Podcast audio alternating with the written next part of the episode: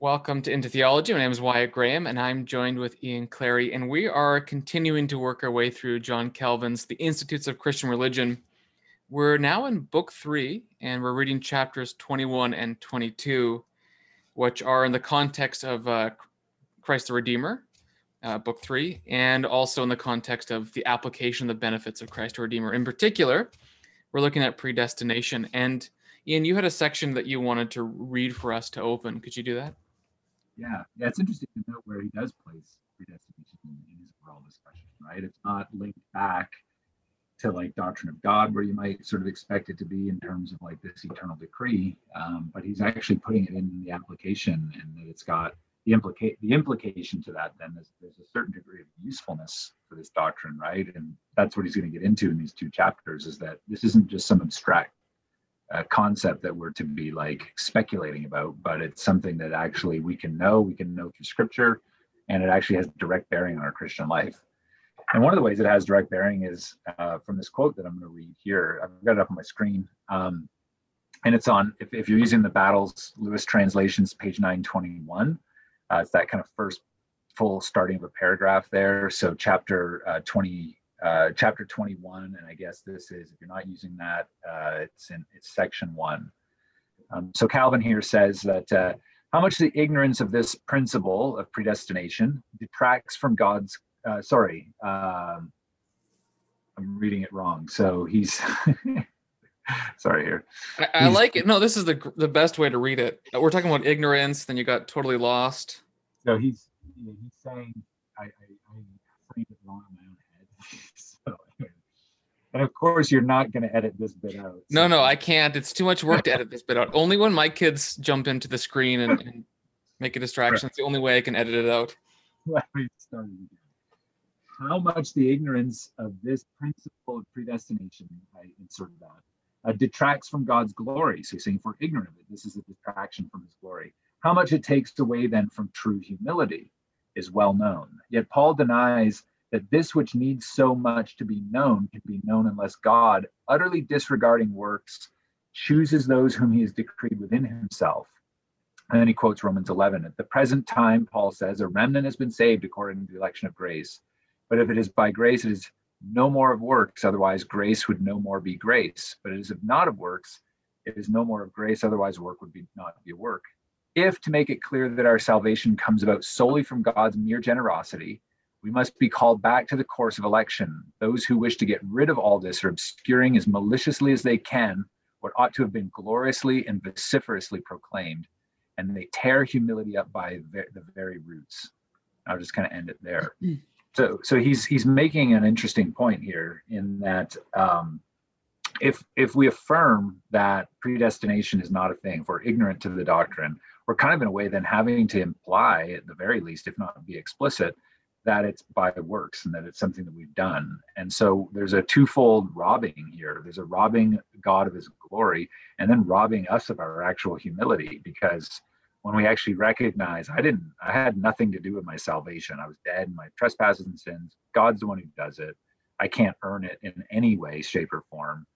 Um, then I become boastful and proud. And, and Paul's going to say there is no boasting, right? Like that's Ephesians 2 8 and 9. And uh, and so you know, one of the then kind of necessary consequences of the doctrine of predestination in us is that it's going to make us humble, humble before God, and then by default, humble before others. And and it's you know it's a bit of a cliche when we talk about Calvinism and how you know people who believe in the doctrines of grace are very ungracious at times. And if I think if we really understood uh, you know that God had planned out our our redemption before time. Calvin's going to get into Ephesians one uh, a little bit later, I think in chapter 22. If we actually recognize this plan before time is before I could do anything, that then is going to humble me before God, and and then should actually just make me a humble person altogether. Because even the good things that I do in this life in relation to other people are actually from God too. You know, so where is the humility? I guess.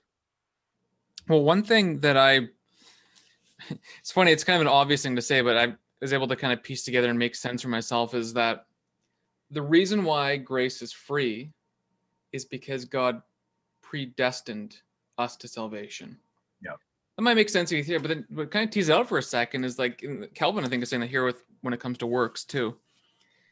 Um, if predestination is true, namely that God from eternity past has chosen you for salvation, without regard to any foreseen works or merit or goodness in you, that's the reason why it's free.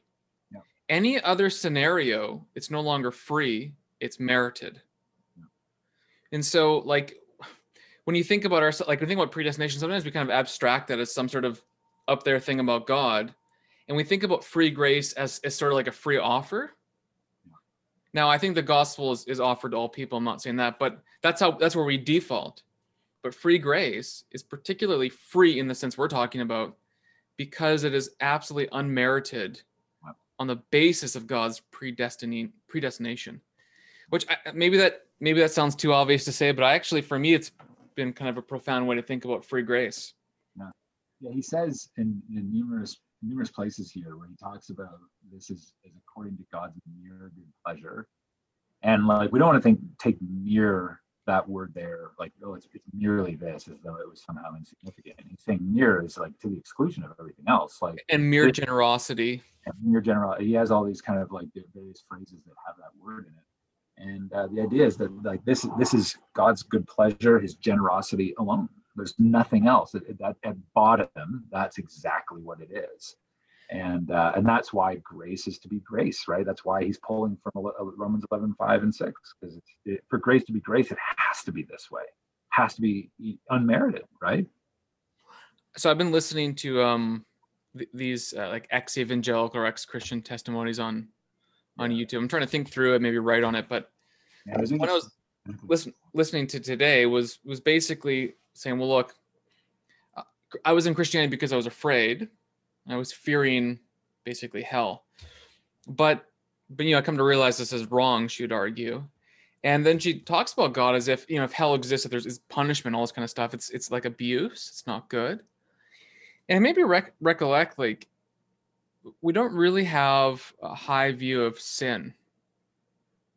Meaning, like, if sin is really as bad as we say it is, then the only reason we're saved is generosity because we're lost we are corrupt. We are um, all of our faculties are corrupted by sin to the point that we will to do evil frequently. And if if we're not restrained by civic virtue by by government all this kind of stuff all of us i think would basically do much evil. Um and so it's, it's really interesting. We talk about like this mere generosity. It's, it's it's not like everyone's kind of okay and then god decides to make people even more okay uh, it's it's the case that we're we're quite bad, objectively so. There is common grace that restrains us, but God is is generous because He does much more to some and not to others. And so that last phrase, "some and not to others," yeah, that's going to get us into big issue, Calvin, too, right? Yeah, that can be hard to understand because Calvin believes in something at least like double predestination, whether or not he uses that word exactly. But he gets close in the same area that you read, right above. He says this We shall never be clearly persuaded, as we ought to be, that our salvation flows from the wellspring of God's free mercy until we come to know his eternal election, which illumines God's grace by this contrast. Then here's the contrast that he does not indiscriminately adopt all into the hope of salvation, but gives to some what he denies to others. I mean, even right before that, too, right? He says, For they think nothing more inconsistent than out of the common multitude of men, there should be predestined to salvation, others to destruction, right? So he's that's double predestination, right? Yeah. yeah and he'll get to Romans 9. Um, I don't know, I think in the next chapter, and I don't know if he actually gets into to Pharaoh and all that kind of stuff, but I mean, he he does seem to believe in double predestination. Oh, he doesn't seem to. Yeah, he okay, he does. um, it's funny. I believe I've heard this before, where some people are like, "Well, Calvin maybe doesn't," and it's like, I mean, if you read him, it's pretty straightforward that he does. Now, other reformers have different views. We talked about like uh, Calvin will criticize shortly Philip Melanchthon because Philip Melanchthon says, "Look, while uh, election is in the Bible, it's it's too hard to understand and maybe we shouldn't really focus on it. Like it's one of those kind of mysteries of God. Well, Calvin Just, says, no, you can't do that, right? If it's if it's there, you're robbing God and you're robbing Scripture if you don't actually deal with that issue, right? You know, yeah. You don't want to speculative, but it's there, and you have to deal with it. Yeah. Um, your mic suddenly just got quiet again. Is your book on the mic or something like that? No, man. Yeah. Okay. Wait. I'm just gonna quick, quickly pause. Okay, we're back after a short break. We just had to update a, a mic setting, I guess. Um, okay, so so what were you, you were saying? Double predestination. He believes. Oh yeah, Phil Melanchthon. Melanchthon is like he's going to know two types of people that respond to this. He's going to say there's those who are way too speculative about it, or those who hide from it. This you can't do either. Yeah, so those are too speculative, um, and, and so on, and those who maybe hide from it. So Phil Melanchthon, I think, is is uh, even maybe cited or hinted at uh, on page 924 in section three. Um, who makes this rule. So he says um, at one point here. Nine. Yeah, footnote nine. Uh, Therefore, to hold a proper limit in this regard, also we shall have to turn back to the word of the Lord, in which we have a sure rule for the understanding. For Scripture is the school of the Holy Spirit. Love that image. It is in which is nothing uh, in which as nothing is omitted that is both necessary and useful to know. So nothing is taught but what is expedient to know. Therefore, we must guard against depriving believers of anything disclosed about predestination in Scripture, lest we seem either wickedly to defraud them of the blessing of their God, or to accuse and scoff at the Holy Spirit for having published what is in any way profitable to suppress. So he's basically saying if the Bible teaches it, we should teach it too. And when it comes to predestination, Calvin thinks it's, it's there's too much to hide. Now, other reformers won't go as far as Melanchthon, but a guy like Peter Vermigli will say that the Bible emphasizes election to salvation or predestination to salvation, but doesn't really emphasize reprobation. So, yeah, maybe it's logically true, but we don't need to necessarily dive into that. Calvin technically agrees by practice, like because he obviously is more in the positive, but he, but like as you read, it's like nope, yeah, he's predestined to destruction yeah, he, he says that there's, I, I, I, caught it a number of times uh, in here where he's where he's talking about basically double predestination. I'm trying to find another one. Uh, anyway, it comes up a bunch of times. If I see it, I'll, I'll, I'll grab it. But what's interesting is that um, you know at the time of the Reformation, this was actually double predestination was heavily debated.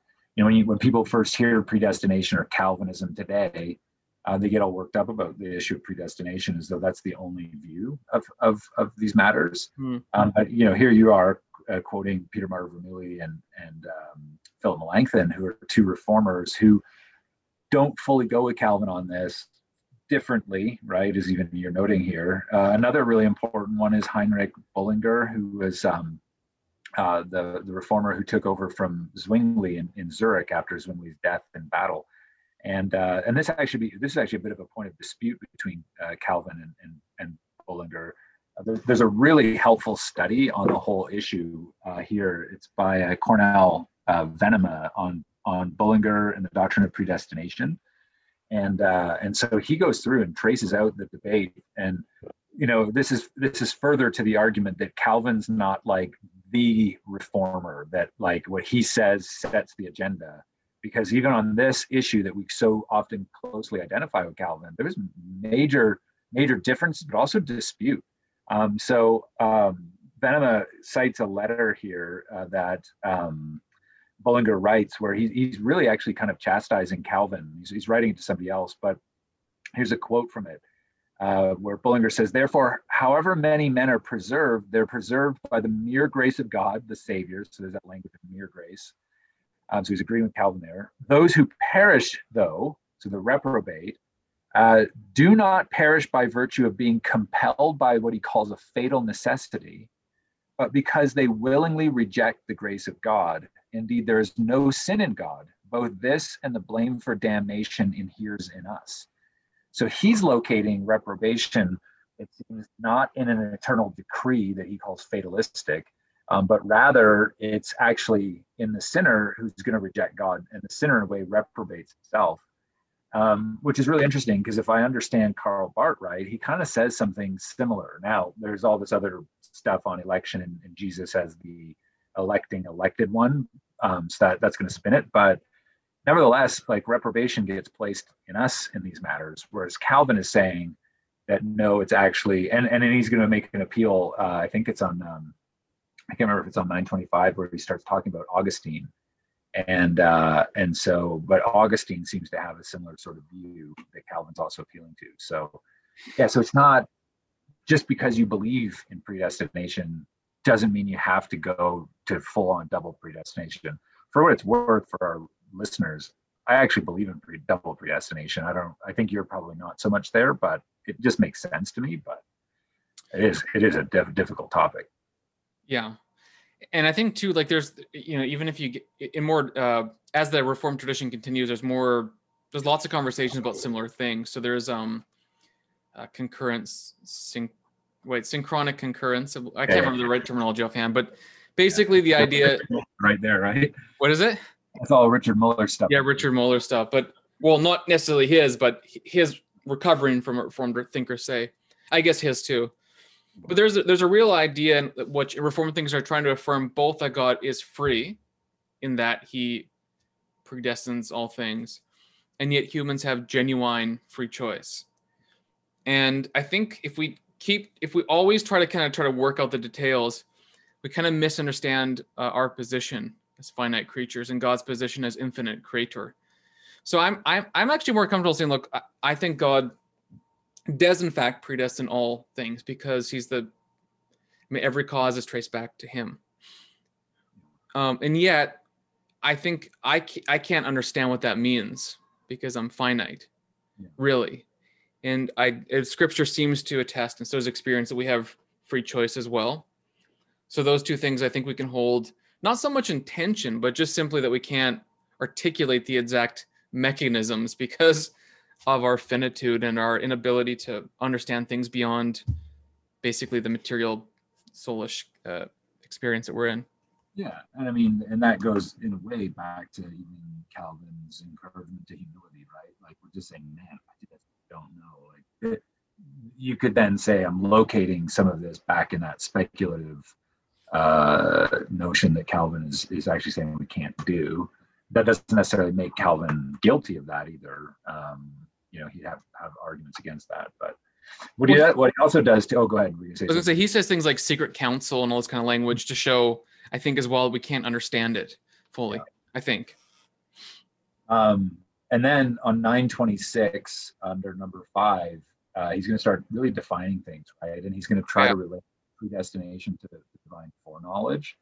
And he's going to accuse people who have a problem with predestination of trying to just locate it in underneath just the broad category of foreknowledge that, like, God knows uh, in advance the way a particular person is going to go in relation to him. So he knows, oh, you know, Wyatt, uh, you know, whatever date you put your faith in me, and so based on that foreknowledge, I have then predestined you. Um, and Calvin's like, no, you can't, you can't do that, right? Like because that then does what? It makes then the condition of, of salvation based upon the the sinner not on god. And so he's like you can't that's not foreknowledge here is not what that means. He, he actually defines it um, in that second paragraph under number five on 926 he says when we attribute foreknowledge to god uh, we mean that all things always were and perpetually remain under his eyes so that to his knowledge there's nothing future or past but all things are present. And they're present in such a way that he not only conceives them through ideas as we have before us those things which our minds remember but he truly looks upon them and discerns them as things placed before him. And this foreknowledge is extended throughout the universe to every creature. We call predestination god's eternal decree uh, by which he compacted with himself that he willed to become of each man um, or what he will become to become of each man. For all are not created in equal condition. Rather, eternal life is foreordained for some, eternal damnation. okay, yeah, he's double predestination. The double okay, predestination. This is not. This is but, not really clear. Yeah, but he's making a distinction, right? He's being kind of scholastic, making a distinction, right? So his foreknowledge is really like it's not just God looking into the future. God is outside of space and time. Um, this is what we might describe as like God's eternal present. Like he sees everything all at once and then like he conceives them these things through these ideas. And he says, but that's not what predestination is, man. Predestination is a decree he seems to allude to what later will get developed as the covenant of redemption or the pactum salutis when he says God Yeah. compacted with himself. Yeah. And then he says that this is actually a foreordination. It's not just foreknowledge, it's actually foreordained to be the case. Um, so he's like, it can't be just merely a foreknowledge as it's generally conceived. I, I wrote in the margin uh, on my page margin Botius because the, the definition that he gives of foreknowledge of God seems really close to uh was a sixth century Latin philosopher Botius, Christian, but no, I, You, you call him Boethius, I call him Boethius. So okay, I might just be mispronouncing him, I Boethius. don't. Wait, Yeah, Boethius, very, Boethius is very Augustinian and very Platonic. Yeah, he was a Roman senator. Uh, got thrown in prison and wrote, uh, wrote that incredible book called The Consolations of Philosophy. But yeah, he's very Augustinian. Sorry, I'm looking at his name online. Oh, uh, you're all right. I missed. I was just. I didn't write down the the e. I wasn't pronouncing. I guess. Yeah, Boethius. Yeah. Okay. I I repent in dust and ashes. But Boethius, anyways, uh, so his work is uh he really defines God's, I think, vision like this. Yeah. And it's interesting to think about too, in terms of predestination, it's like God is outside our experience of temporality because it hasn't changed. And so there's even a way to think about like his decree as sort of like it's not the case that like sometime some years ago God was mulling things over like with his fingers like this and said, I'm going to create this world with these possible worlds, Yeah. kind of the Molinist option, and then choose one that fits best for me. I mean, that's not even like that conception is so. It reminds me of, uh, of how Athanasius accuses the Arians by um, importing human things into God. Like, you just can't. Like, he's completely different than we are in, in this way. Um, okay, so we, we got a lot going on here in Calvin. I, I like that definition. Um, predestination. We, we mentioned at the beginning. Maybe we should kind of end on this. Yeah, you it, it does produce humility, but one of the things the reformers were trying to do is to vouchsafe uh, salvation by grace alone. So there's there's different kinds of uh, Catholic sensibilities on this. One thing that Calvin and Luther responded to was a group of people who essentially noted that if you do what is in yourself, God has covenanted to respect that and therefore give you the grace of justification. So they would never say that that would merit justification, but rather God just simply decided by covenant that he would accept even our our bad efforts. Um, others didn't believe this. I mean, that's the crazy part about the Reformation is like if half the church reforms, they're already kind of there. you know what I mean? Um, so you can't just say the Roman Catholic Church believed this one thing because why did so many people actually find Luther persuasive? Is because already people believed what Luther believed. He just said it better, more clearly, and showed the distinction and the corruptions more clearly. Um, so one way to do that, and Luther does this in his freedom of the will, uh, freedom of the will, uh, Original. bondage of the will. Yeah, the opposite. You've been reading, I see on Facebook, you've been reading lots of Edwards. so- yeah, that was Edwards. Okay. Edwards. Yeah, I think Calvin has a book called The Freedom of the Will too. He writes against uh is it Pigius with the best with the best name ever. Wish you could mispronounce. Yeah. What a guy to what a guy to write against. Like if you had a, a literary opponent whose name Pigius, it's just like nice. Basically, in your, in, you know, sometimes the best response to, to photo congress is silence. And, and, and just by not making fun of his name, you're making fun of his name. just by not bringing it up you yeah yeah that's that's right so um anyways all, all this to say is but but then the idea is like if you can do something in yourself it whatever you however you want to define that maybe it's not theologically and formally by your works that you get the save justification but it implies that you do something prior to whereas others like dominicans or i guess jansenist laters or or um or thomas aquinas or whatever will will actually kind of eliminate that so predestination is the is the thing and grace then comes. Then you enter into a state of justification. The Roman view would want to maintain that justification through primarily the sacramental system. The Protestant view is well, actually, you already have the, the answer of yes at the beginning. And you have that because you've been predestined to salvation, completely free. And so you don't actually have to re- reach the righteousness of God through the sacramental system and through your efforts, but rather that yes is already you know ours at the moment of faith and therefore good works subsequent to faith are, are merely because you're you want to do good god's changed you it's because of who you are now. A good tree produces good fruit. And so, like, we're talking about predestination, I think Calvin has it in the right place in his book. Um, and he'll even kind of uh, talk about, um, he calls them papists at one point. On papists. Papists. On page 936. Um, so we, what he's trying to do is to say salvation is by grace and it's, it's gracious and good and, and humiliating in the positive sense. Whereas I think today we, we primarily think of predestination as like a really interesting um, conundrum to think through. Yeah. Something kind of scary or, you know, something in your cage stage Calvinist time to talk about on the internet and, and own the own the Arminians. But but, really it's not meant to be like that. It's actually meant to do the opposite. It's meant to exclusively say God saves you by, grace.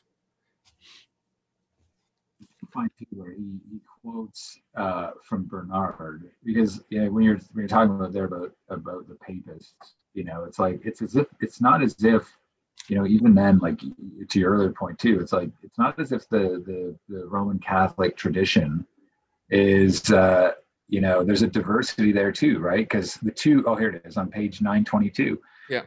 So here he's just I mean right through shot through these two chapters you get Augustine everywhere, right? So great Augustine, who both Roman Catholics and Protestants look to.